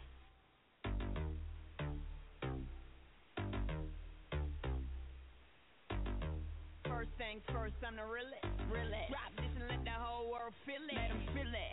And I'm still in the murder business. I can hold you down like I'm giving lessons in physics. Right, right. You should want a bad bitch like this. Huh? Drop it low and pick it up just like this. Yeah. Cup of ace, cup of goose, cup of Chris. I heal something worth a half a ticket on my wrist. On my wrist. Taking all the liquor straight, never chase that. Never stop like we bringing 88 back. What? Bring the hooks in where the bass at. Champagne feeling, you should taste that.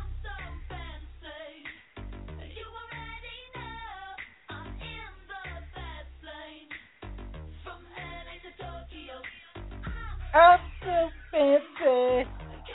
We're to talk about WrestleMania 30. As WrestleMania 30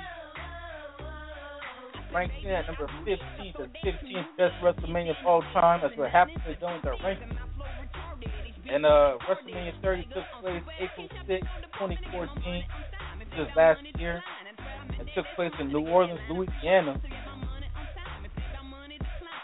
As this was the first WWE pay per view. Uh, this is the first WWE event to be on both pay per view or WWE network. So you had an option about you could either watch WrestleMania 30 on pay per view, or you could just order the WWE channel. You could watch uh, WrestleMania on there. I wonder which was cheaper, pay per view the WWE channel. This is the first pay. This is the first WrestleMania to be on the WWE network. WrestleMania be on WWE Network. Yeah. Ah. I don't even know. It's weird having WWE having their own network though, because what can you possibly show in that network? You can't see on Monday Night Raw SmackDown. You paying thirty dollars a month to watch the channel that you can see for free on, on Raw and SmackDown. Yeah. But uh, anyway, so WrestleMania main feud heading to WrestleMania 30 was uh, Daniel Bryan taking on Triple H. Then you had a triple threat match for the WWE Championship as uh, Randy Orton defended his title against Batista and Daniel Bryan. Daniel Bryan had two matches that night. Also, too, the other main feud was The Undertaker taking on Brock Lesnar. Now, WWE claimed they made 11 million dollars on ticket sales. You know, some people question that. According to WWE, they made eleven million dollars on ticket sales, as uh, WWE brought in 142 million dollars to the New Orleans economy.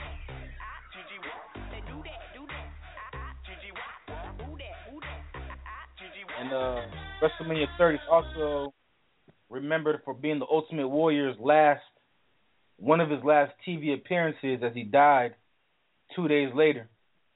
Yeah, that was sad. That was real sad. Yeah. So the storyline for WrestleMania 30.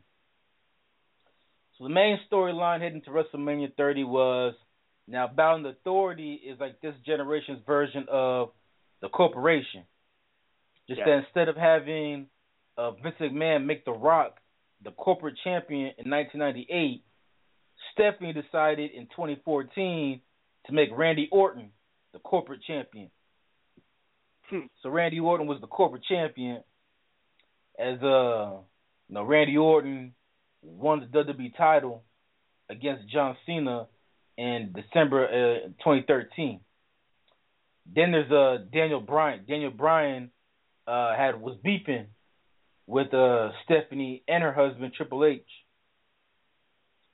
As uh, you know, Daniel Bryan has been praised by critics and fans as being one of the best wrestlers in WWE, and they deserve the title shot at SummerSlam 2013, which uh, Stephanie gave him a title shot against John Cena, but Triple H you know turned on Daniel Bryan and gave Daniel Bryan the pedigree. Then immediately afterwards, again Randy Orton, who was handpicked by Stephanie to be the corporate champion, he came in, cashed his money in the big title opportunity, and pinned Daniel Bryan to become WWE champion. As Daniel Bryan was only WWE champion for three seconds at SummerSlam 2013. And so, because of Triple H and Stephanie, quote unquote, sabotaging Daniel Bryan, doing everything in their power to make sure that Daniel Bryan does not become the face of the WWE, because Triple H and Stephanie wanted Ray Orton to become the face of the WWE. And so, Daniel Bryan got a rematch against Randy Orton at the Night of Champions pay per view, but due to uh, Scott, uh, where he um, defeated Randy Orton, but Triple H and Stephanie accused the referee of cheating, so they stripped Daniel Bryan of the championship and gave it back to uh, Randy Orton. then Daniel Bryan got another rematch at the Battleground pay per view, but that match ended in no contest when the Big Show, who was hired by the Authority, attacked both Daniel Bryan and Randy Orton. Then Daniel Bryan challenged Randy Orton for the WWE Championship at Hell in a Cell, but once again Triple H interfered, and he had his homeboy Shawn Michaels give Daniel Bryan sweet chin music to make sure that the corporate champion Randy Orton keeps the title, and that led to the Yes Movement, where Daniel Bryan all the fans gathered together to start a movement to make sure that Daniel Bryan gets a title shot at WrestleMania, and this is how the Yes Movement uh, resulted. So I'm about to play the clip of the Yes Movement and Triple H and Stephanie's reaction to the Yes Movement of the fans and Daniel Bryan. All right, Daniel, congratulations. You got your own little Occupy Raw movement. And while I'm happy all of you could have a moment, now this is the part where reality comes crashing down on all of you. You all, that includes all of you, have about 30 seconds to get out of our ring before we call security and have you all arrested. I'll give you the 30. Talk amongst yourselves.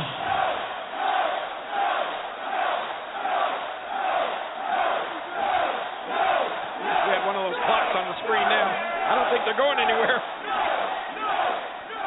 Come on. I know the fat guy right up front doesn't have much more in him. I can see him sweating. Come on. Give it to me, Chubby. Come on. Oh, you petered out, didn't you? That's too bad, because your 30 seconds of glory are up, you losers. Security! Good. Wait, wait, wait, wait. Wait a second, Hunter. You want us to leave? What do you think if everybody here in this Coliseum just walks out to the parking lot right now? We can set up our own ring, and you can have Raw in front of an arena of empty chairs. What do you think about that, Hunter?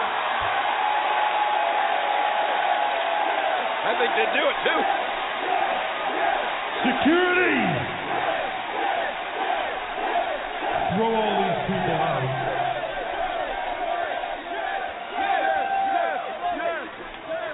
That's it. Uh oh, guys, Throw 'em here all they out. come. Here they come. All two of them. All two of them. How are they going to get rid of all these people?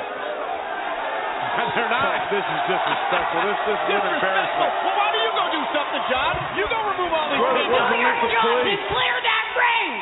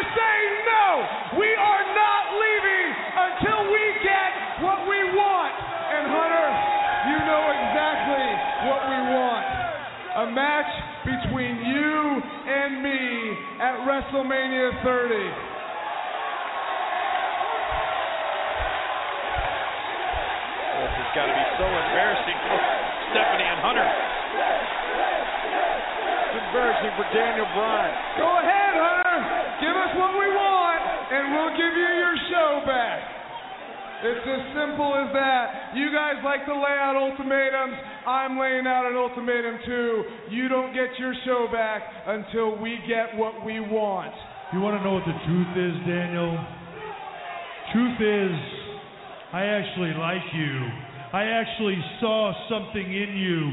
So, you know what? I took it upon myself to try to protect you. To protect you from everything that would happen when you were successful. You would be run out of here. So I tried to protect you. I protected you at SummerSlam. I protected you ever since then. And what happens? This happens. You want to know why I didn't fight you at WrestleMania? For your own good, Daniel. Because I will end all of this. Because at WrestleMania, I will not stop until I end you. That's the way I operate. And that's the way it's going to be. You want to fight me at WrestleMania? Oh boy. Then be careful what you wish for. You're on. Oh, man! It's going to happen! Daniel the hell out of my ring. Daniel Bryan pushed Triple Wait, wait, H. wait, wait, wait, wait, wait, wait, wait, wait, wait, wait, wait. Hunter, Hunter, Hunter, Hunter, Hunter, Hunter, Hunter, Hunter, Hunter. I'm sorry, I, I didn't, um, I misspoke earlier. Uh, that's, that's not exactly all that I want. You see, because as much as these people want to see me fight you at WrestleMania, what they really want is to see me fighting for the WWE World Heavyweight Championship. Oh my gosh. I like the sound of that. So here is what we really want. If I beat you at WrestleMania 30, I get added to the WWE World Heavyweight Championship match. So that then the main event would be Randy Orton versus Batista versus Daniel Bryan. Man, triple threat match. Oh, what? Oh, man. Hunter's going to blow a gasket here. Here it comes, here it comes. Oh, thank goodness for right in. security. You a fit, Hunter? Why are you throwing a fit? Why You are you want that? You want that? You get all of it. You get me. You get your deal. Get out of my ring, and I am going to end this at WrestleMania. You can bet your ass. Daniel Bryan has pushed the COO. All right, so that was the Daniel Bryan's Yes movement, which caused uh, Triple H and Stephanie to lose their damn mind. Instead of- instead of raising. Yeah, Stephanie, Stephanie was raising hell. Get out! I own this. I own everything. Who runs Bartertown? Master Blaster. Who runs Bartertown? Master Blaster. Master Blaster. Master Blaster. No, still just sound like Master Blaster over there.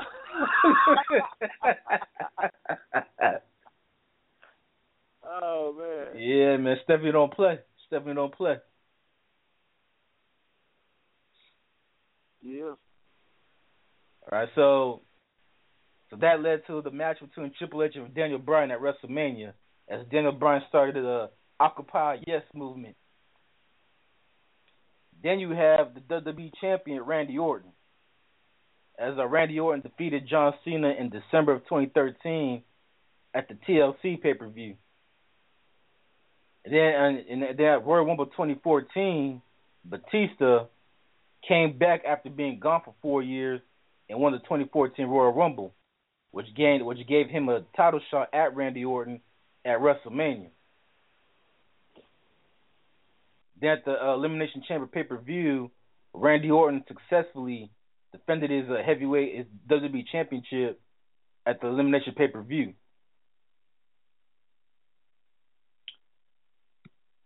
And so Daniel Bryan being frustrated, as we talked about. So here's the stipulation: Daniel Bryan beat Triple H.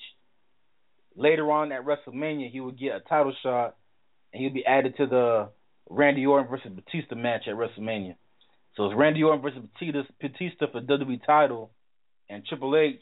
Excuse me, if Daniel Bryan could beat Triple H, he'd be added to that fight to make it a triple threat match. Then you had Brock Lesnar, and Brock Lesnar challenged The Undertaker, who Undertaker who had been gone from wrestling for a year. The Undertaker came back after being gone for a year and accepted Brock Lesnar's challenge by choke slamming him through a table. Then you had uh, Bray Wyatt challenge John Cena Bray, as John Cena wanted revenge for uh, Bray Wyatt, costing John Cena his match against Randy Orton at the Elimination Chamber pay per view when Bray Wyatt uh, you know, hit you know, John Cena from behind and allowed Randy Orton to keep his championship. You know, because Randy Orton was the corporate champion, handpicked by Stephanie to be the face of the WWE. So Bray Wyatt and uh, John Cena they had a match at WrestleMania. And also too, you had um, also too, you had Hulk Hogan. Hulk Hogan was the host of WrestleMania 30.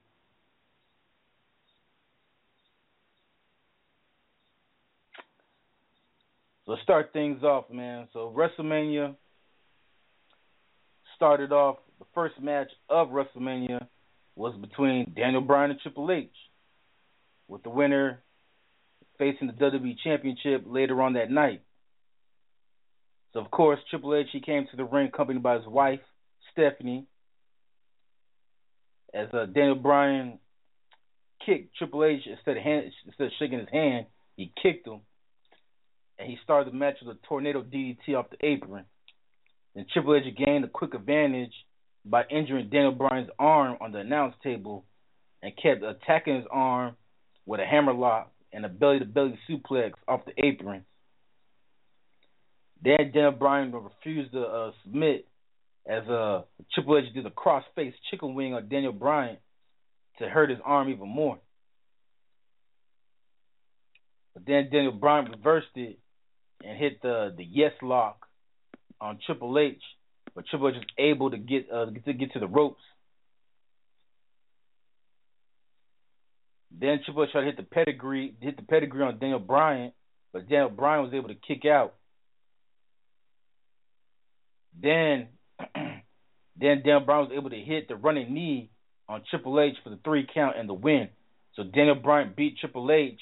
He got to fight uh, Randy Orton and Batista for the WWE Championship. And uh, Stephanie McMahon was so pissed off that uh, she slapped Daniel Bryan. And after she slapped Daniel Bryan, Triple H whooped Daniel Bryan's ass from behind and injured his arm some more. The next match, I didn't even know there was still wrestling uh, about it. The New Age Outlaws, Road Dogg and Mr. Ass. They took on Kane and the Shield in a, on a three on two handicap match. And so the Shield, man, they performed a triple power bomb on both uh, Road Dogg and Billy Gunn for the win. So uh, Kane and the Shield, uh, oh to the back. The New Age Outlaws were teaming up with Kane to take on the Shield. My bad, my bad. But the Shield, they won. They won the match after doing a triple power bomb on both Road Dogg and uh, Mr. Ass, Billy Gunn. I didn't even know uh, the New Age Outlaws were still wrestling about. Yeah, Road Dogg, uh, and uh, Mr. Ass Billy Gunn. Yeah, oh, at least it's somebody in there worth watching, man. I, I didn't know they were still wrestling. I thought they Yeah. retired. in the Oh, you didn't know? You better call somebody. Cause I'm an ass man. Dun, Yeah. But ain't nothing I like that man that to big. touch They got with the head, man. I like to was rub. 'em. I like to stick 'em. Cause I'm an ass man. Yeah. That's up Vince McMahon. that was crazy. Boy. Vince McMahon crazy. I, I'm still laughing by Al Snow. That just was crazy too. Hey, what everybody needs. Hey. What everybody want? Hey. And then he just running the ring, just bouncing, just going crazy with his little head, man. I thought it was like some type of voodoo or something. you know, it crazy. I, I, it it didn't dawn on me what he was actually talking about. Like it was subliminal, you know. You But thought he was- talking about the mannequin. Yeah. They Come up with these little storylines for these wrestlers. It was crazy. All right, so the next match was um the Andre the Giant Memorial match. So it was a battle royal, and the winner would get the Andre the Giant Memorial Trophy. And so this match was won by um Cesaro. Cesaro won the match, and he was um rewarded by Hulk Hogan the Andre the Giant Memorial Trophy. Next up, John Cena take on uh, Bray Wyatt. And so Bray Wyatt, he uh, came out with his uh his voodoo entrance, as since they were in New Orleans. But uh, John Cena was able to win the match. Well, first John Cena put uh, Bray Wyatt in the attitude adjustment, but Wyatt was able to kick out. Then at ringside, uh, Cena tackled uh, Harper Wyatt, his brother, excuse me, into the guardrail. Back in the ring, Cena put Wyatt into the STFU, but Wyatt was able to get the ropes. Then uh, Wyatt hit his move, Sister Abigail, but Cena was able to break out. Then Wyatt a, a steel chair and tossed it to John Cena, begging John Cena to hit him in the head with the steel chair. So therefore, John Cena can ruin his goody two shoes uh, image. But instead, John Cena hit uh, his brother with the chair, uh, brother with the chair, and Wyatt capitalized by rolling up Cena for the pinfall, he couldn't. Then John Cena countered the sister Abigail with the attitude adjustment for the win. So it seems like Bray Wyatt about he's like some uh, some voodoo guy.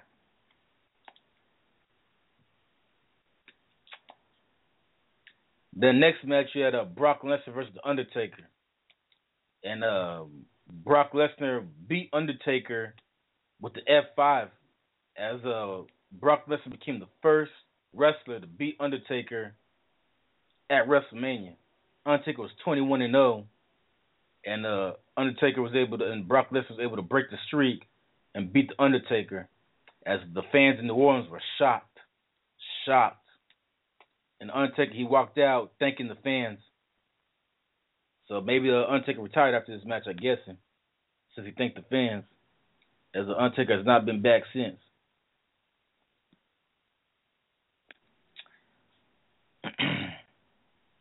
the next year, had a 14 woman match for the Divas Championship.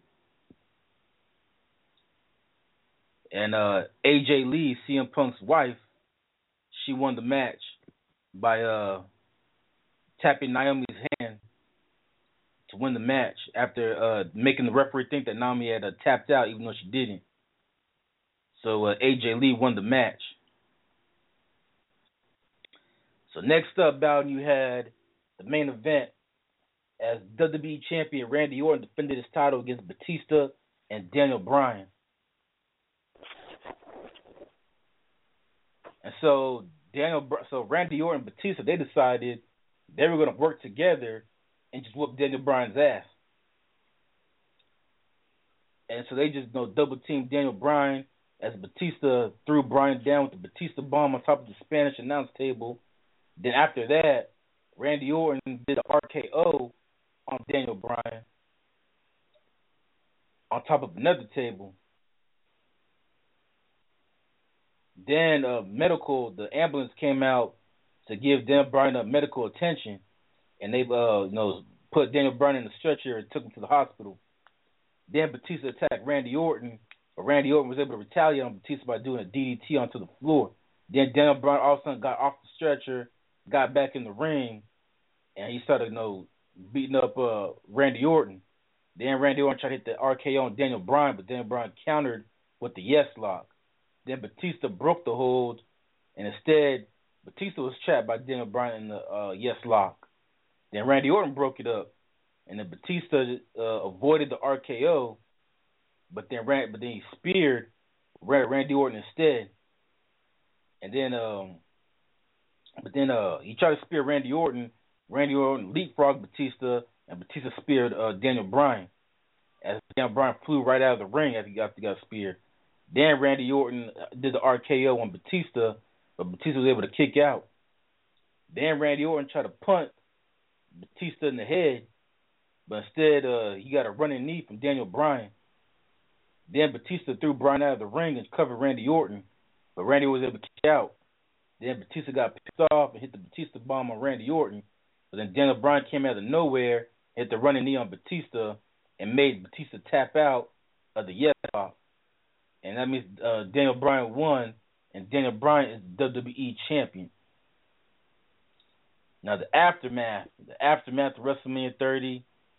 Obviously, you had um, Daniel Bryan, he's the new WWE champion. The following day on Raw, Triple H and Randy Orton and Batista they all teamed up to reform the Evolution. And then Stephanie McMahon gave Kane back his mask and told Kane to put the mask on. So therefore, Kane to his normal self. Kane challenged Daniel Bryan for a championship match at Extreme at the Extreme Rules pay per view the following month. But Daniel Bryan was able to defeat Kane. Now Daniel Bryan had a had to vacate the belt on May 12th of 2014 bouting because he had to get neck surgery. Also, too, yeah, so he was he wasn't champion for very long. He had to get neck surgery, which made him miss nine months before he came back in January of 2015. And then uh, as far as the other, like I said mentioned earlier, Randy uh, Ultimate Warrior, he went to the Hall of Fame at WrestleMania 30, and so on Monday Night Raw he gave out his final speech, and then the next then uh, the next day after Raw he passed away. About to play uh, Ultimate Warrior speech for you guys.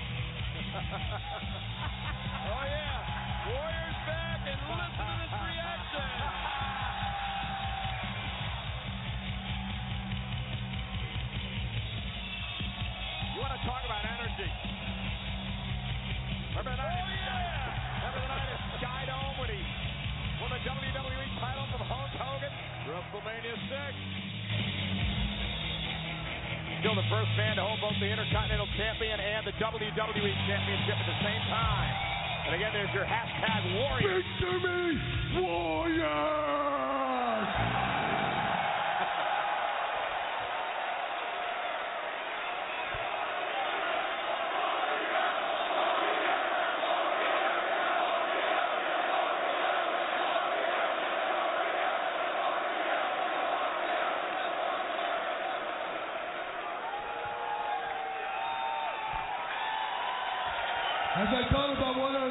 say this evening, it's been hard for me to find the words.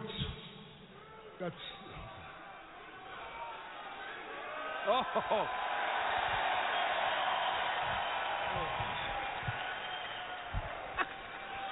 this is going to be great. There you go. There's the Warrior. well then. You Warrior, and let me do the talking.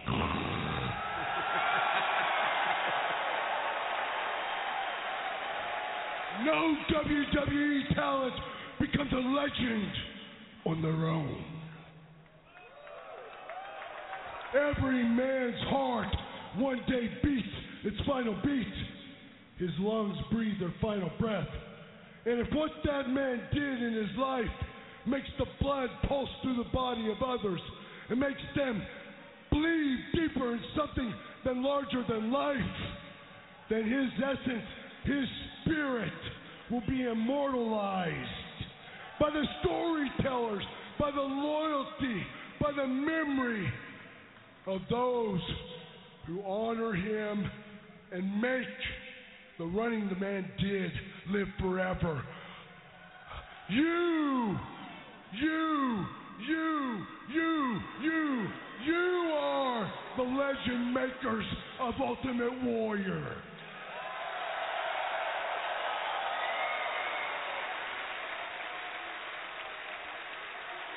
In the back, I see many potential legends, some of them with warrior spirits, and you will do the same for them.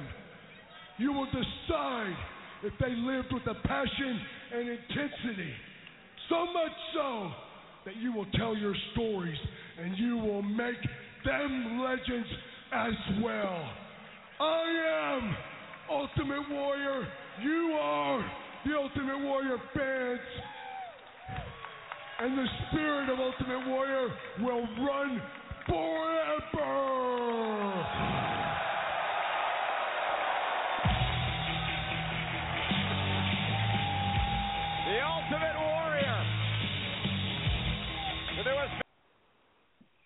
that was Ultimate Warrior the very next night on Raw, and uh, like I said, unfortunately, man, he passed away the very next day, shockingly.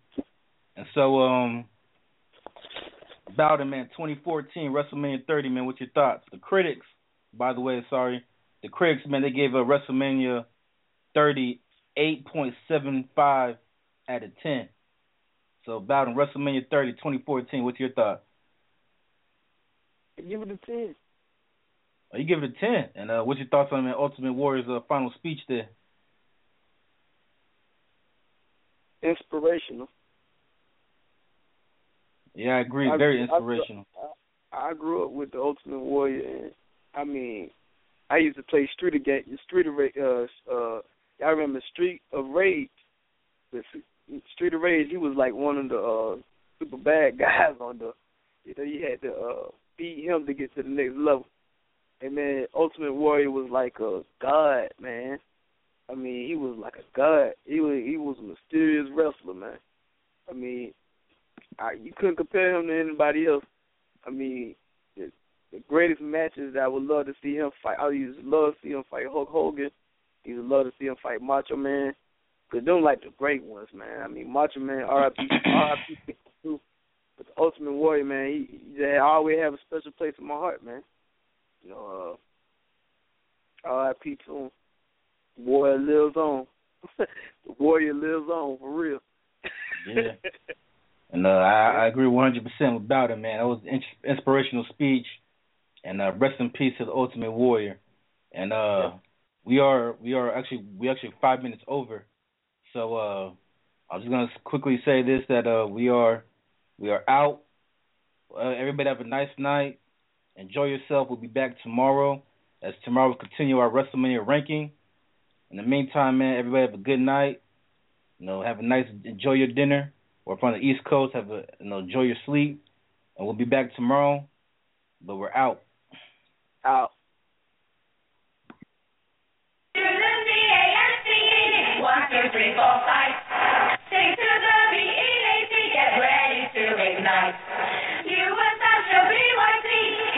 Lord.